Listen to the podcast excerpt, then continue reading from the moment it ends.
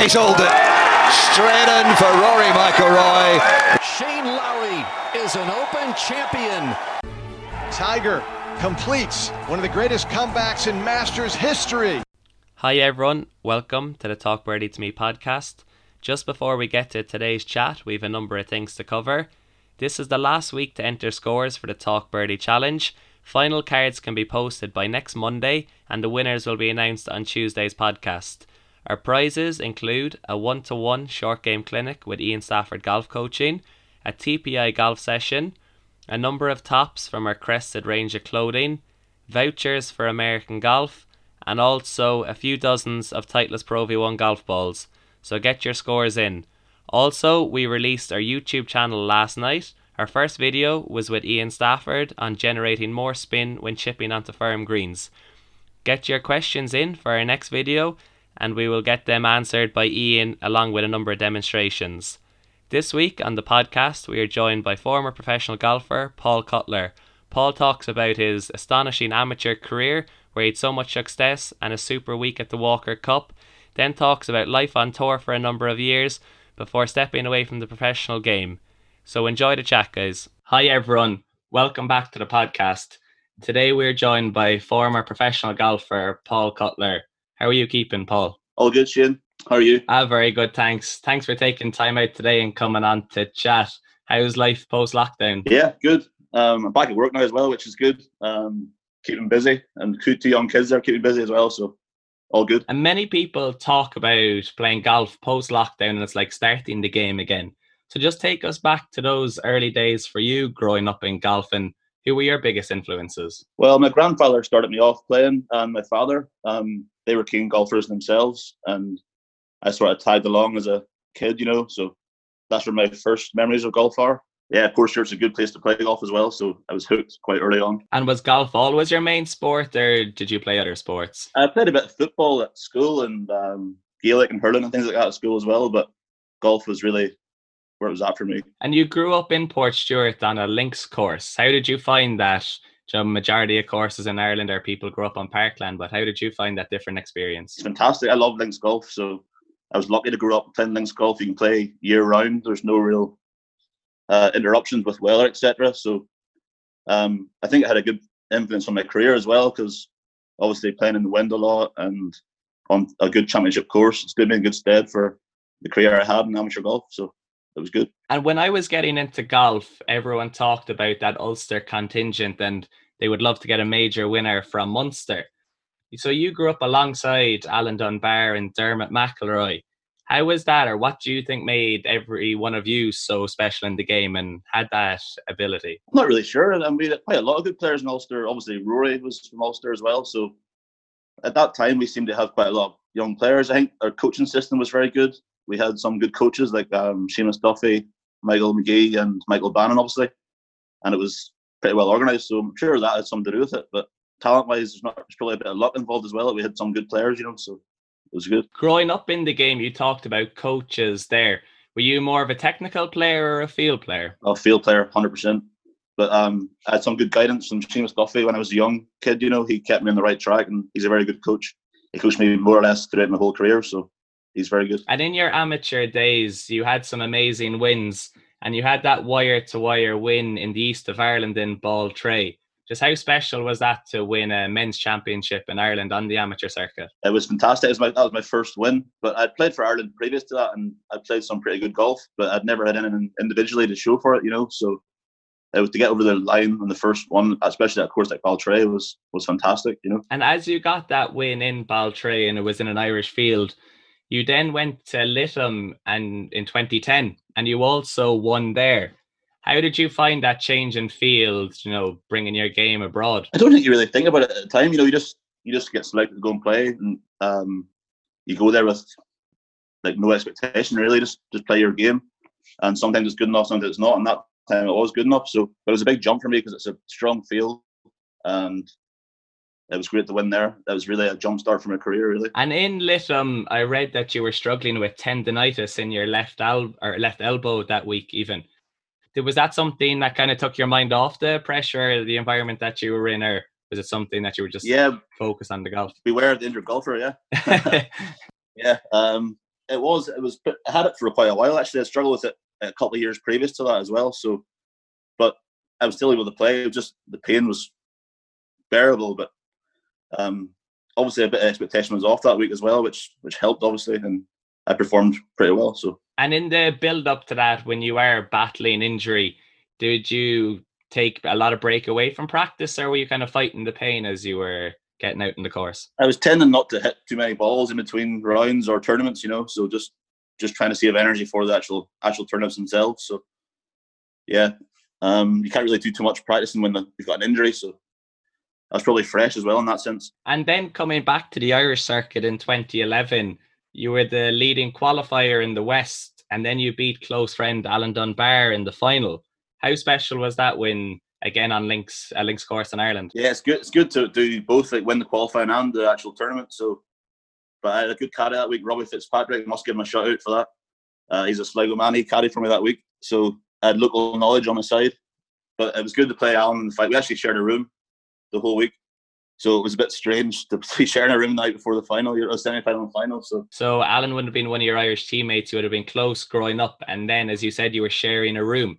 What was that? A, you know, that whole week like, where you're just then turn out to be competing in the final, both vying for the title. I think at the start of the week you don't really think about it because you don't know what's going to happen. But as you get near the end of the week, you sort of figure out this this actually could happen now. But you don't really talk much about it because you're just focusing on what you can do and what you can control. So but it was definitely a good experience to play him in the final. He's a good friend and uh, a good competitor. So and just take us to that final. So you're again, I know I keep going back to the fact that you're friends, but would you be strictly competitors in that final, or was there a bit of banter and a bit of talking? Because I know that you saved your best golf for the final, if I remember correctly. Yeah, I think you have to sort of be focused on your own game.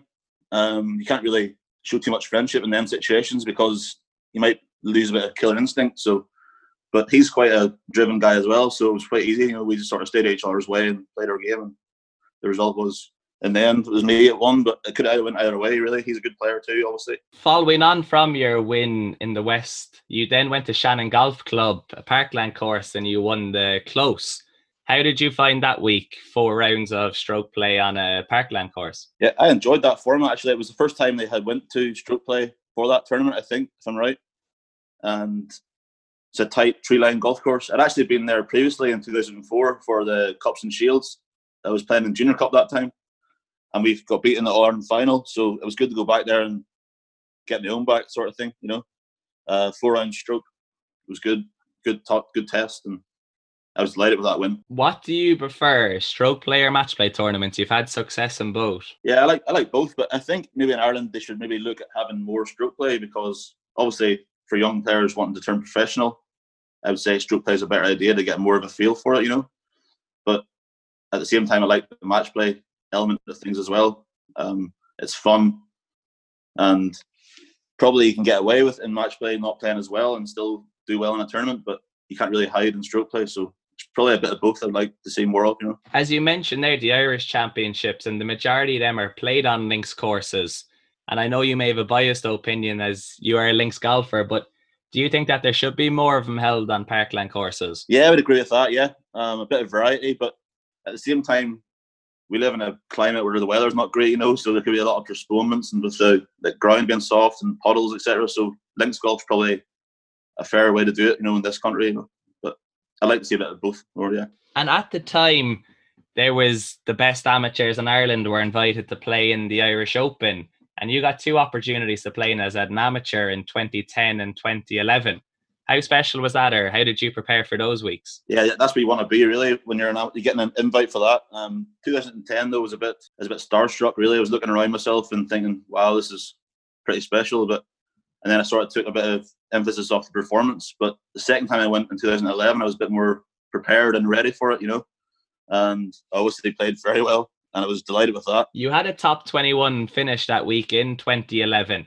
Would you note any big changes that you made in your preparation going from year to year? Yeah, well, I think I was just more focused the second time. You know, I was I was desperate to play a bit better than the first time, sort of prove that I could play. Um, the first year I was sort of looking around myself, you know, and I was like, oh, there's there's Rory, there's Shane, etc.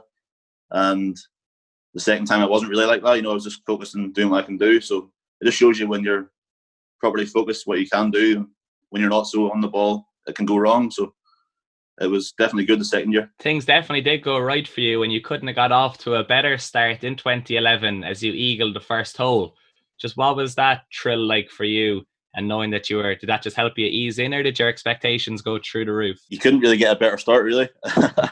um, yeah, I was obviously very nervous in the first, as you always are, really. Um, had a good drive, which has settled me down a bit, and then a 52 degree wedge, and it took a couple of bounces and straight in. So that definitely gets you off to a good start, uh, score wise and mentally. So, but caddy was standing with the putter in hand on the fairway, which was we had a bit of a laugh about that. they put that putter back in the bag, would you?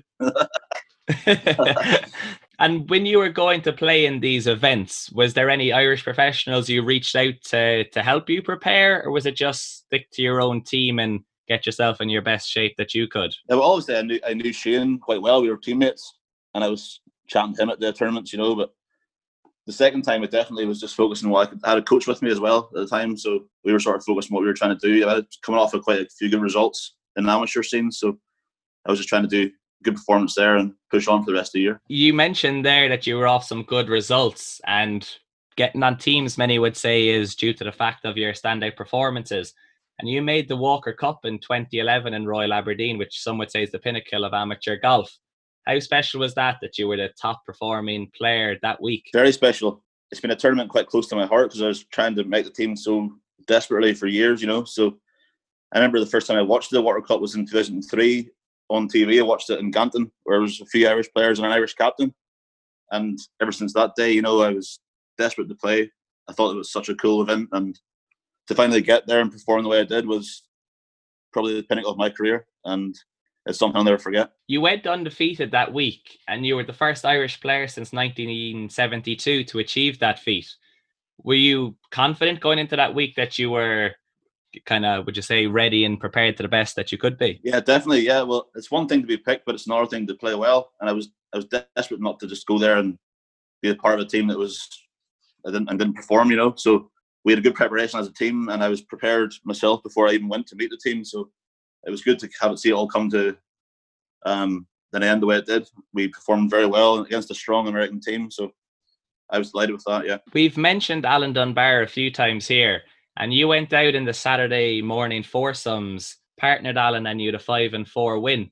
How nice was that to share the success with an Irish teammate? Fantastic, yeah. Um, we live like three miles apart as well, so yeah, we were sort of comfortable playing together. And obviously, the captain had us paired together, and he was confident in our ability. So but having that there sort of home comfort with you in a situation like that is is definitely a help. And we performed brilliant over the two days. It was fantastic and memories forever. In the build up to that week, did you know who your partner was going to be for matches, or was it all decided Friday night, Saturday morning? No, we, we had no idea really. We might have had a clue. We might have played together, but we didn't know until the teams were selected. You know, the like a couple of days before, whatever it was. So but that definitely made me smile when I was playing with him because obviously the comfort there of knowing each knowing each other's game and played each other in the past. So it was brilliant. Yeah. There's so many amazing memories from that week, but a more lighter moment.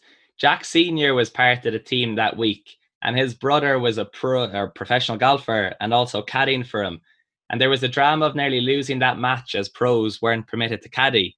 Can you recall any stories from that week, or was there a nervousness that the whole thing was going up scuttle. That could have been a disaster, really. Yeah, um, we didn't know that rule actually, but it came to light. I'm not sure how it came to light, but their captain was very understanding, and he was very, very good in the sense that he decided that it didn't make a difference, you know, and he he made sure that nothing happened of it, nothing came of it, and it was very good for us because it could have went the other way, you know. So we were delighted with that. How did you deal with that week or post that week, even the hype that you were the top performing player and there was so much of a buzz around your game. Yeah, well, it's nice to be compared with like players I've played previously and went on to do great things in professional golf. I suppose I wasn't really comfortable with the massive hype in the end, looking back now, but um, I was always going to be compared after a performance like that, you know, which is something I can't control really. So, but looking back now, I'm sure I wasn't really that comfortable with it, but at the time, we used to sort of get on with it, you know. And you turned pro soon after that week.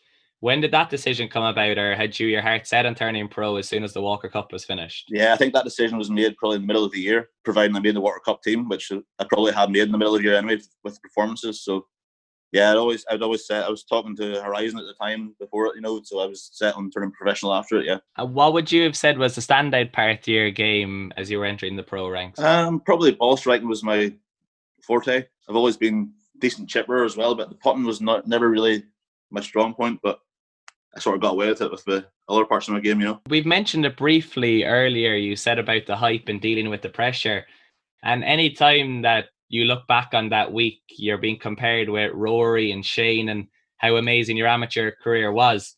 How did you find that added pressure when you did join the paid ranks? There's definitely pressure to perform, yeah. Um, again, looking back from now to then, um, I probably wasn't as comfortable with it as I, I should have been.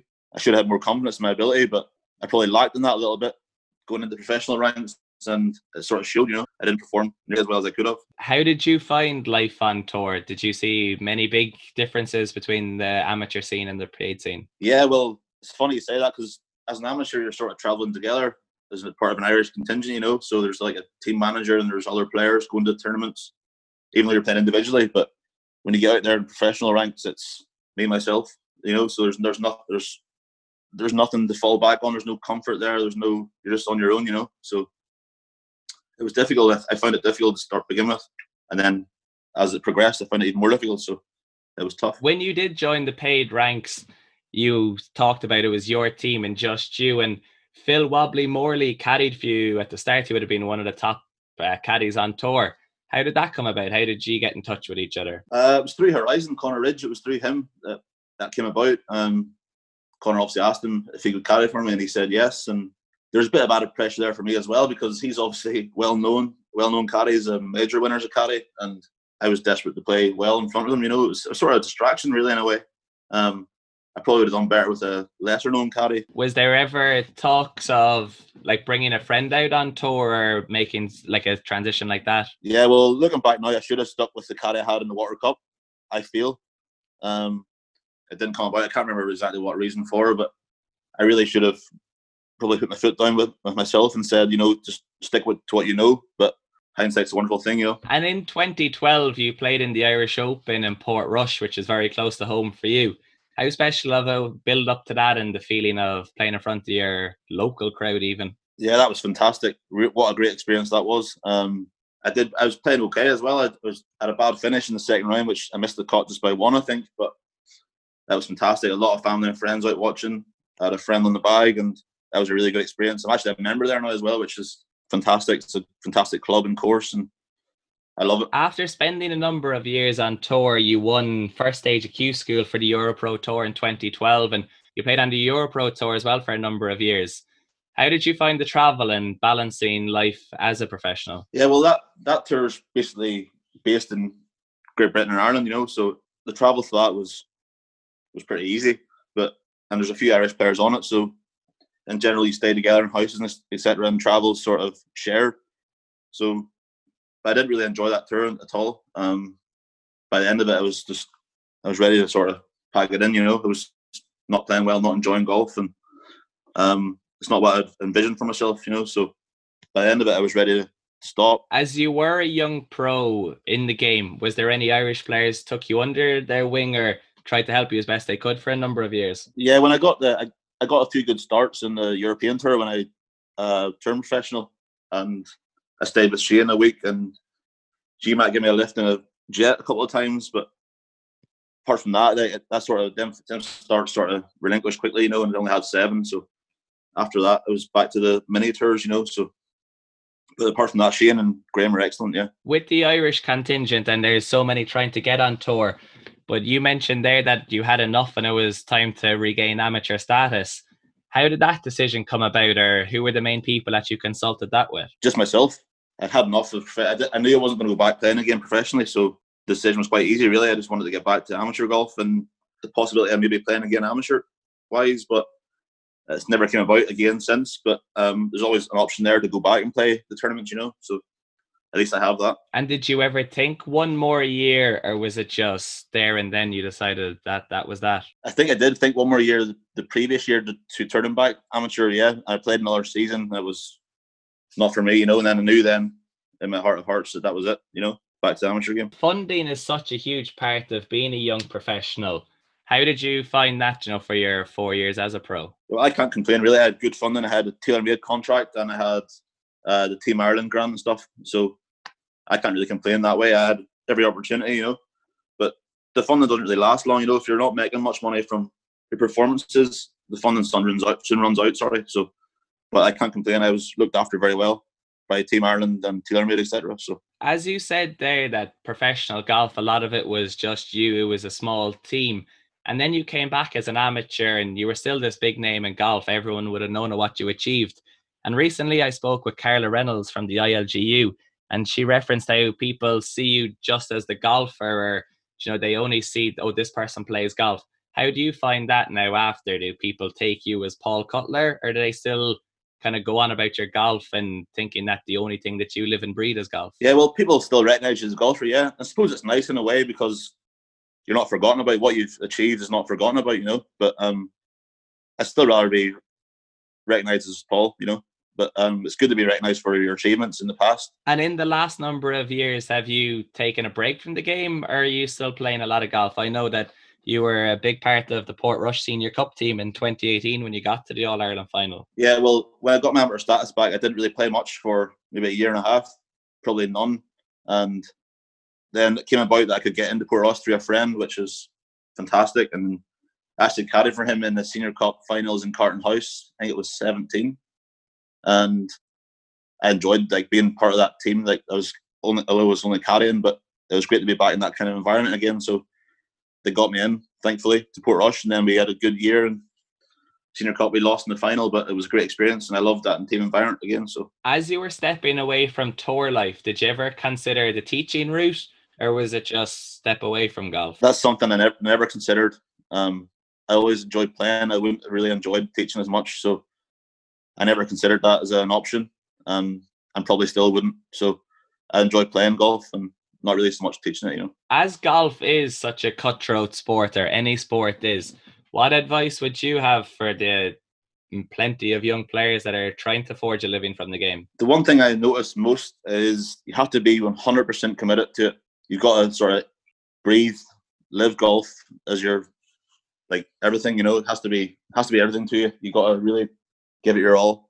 If you're not really feeling that way, it's not going to work. I don't think there's, so many players out there that are putting 100% into everything every day. So I would say if you're not really committed to it, I wouldn't wouldn't really go down that route of professional golf. And are you committed to golf in the next number of years, or what? Do you have any plans of what you want to achieve in your own game? I'm just uh, enjoying playing at Portrush at the minute. Yeah, um, senior cups off is really where it's at for me at the minute. Um, I have no real plans to play any amateur golf again in the near future. I've got two young kids there at the minute, so and work, so um, I'm busy. But who knows? Maybe down the line I might play again. I would like to at some point, but it'll not be for a few years yet. I would say. How nice of a distraction is that from golf? And when you took that step away from the pro game, and now you have two young kids to keep you occupied. Yeah, it's brilliant. I just hope they take an interest in golf at some point, you know, so it'll keep me interested.